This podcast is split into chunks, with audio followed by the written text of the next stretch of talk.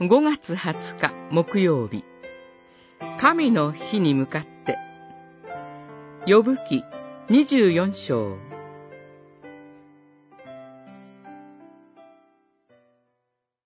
なぜ、全能者のもとには、様々な時が蓄えられていないのか。なぜ、神を愛する者が、神の日を見ることができないのか。二十四章一節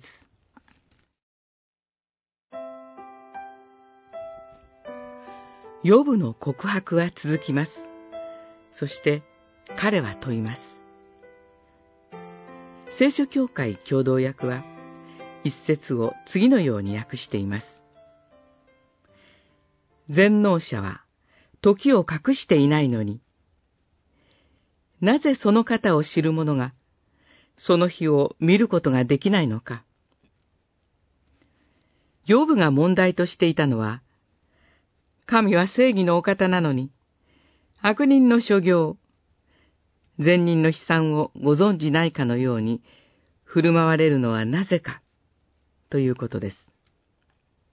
しかし、神は、悪人、つまり、ご自身に逆らう者の所業をよくご存知です。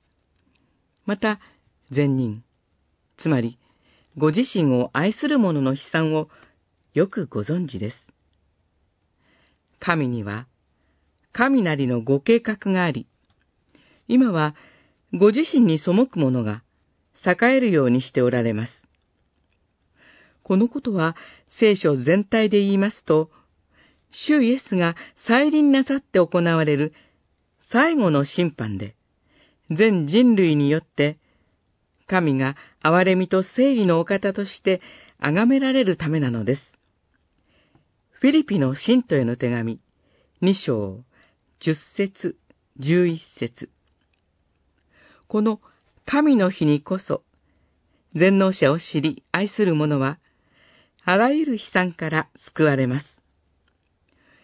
今日も、この神の日に向かって、希望を持って歩むことができますように。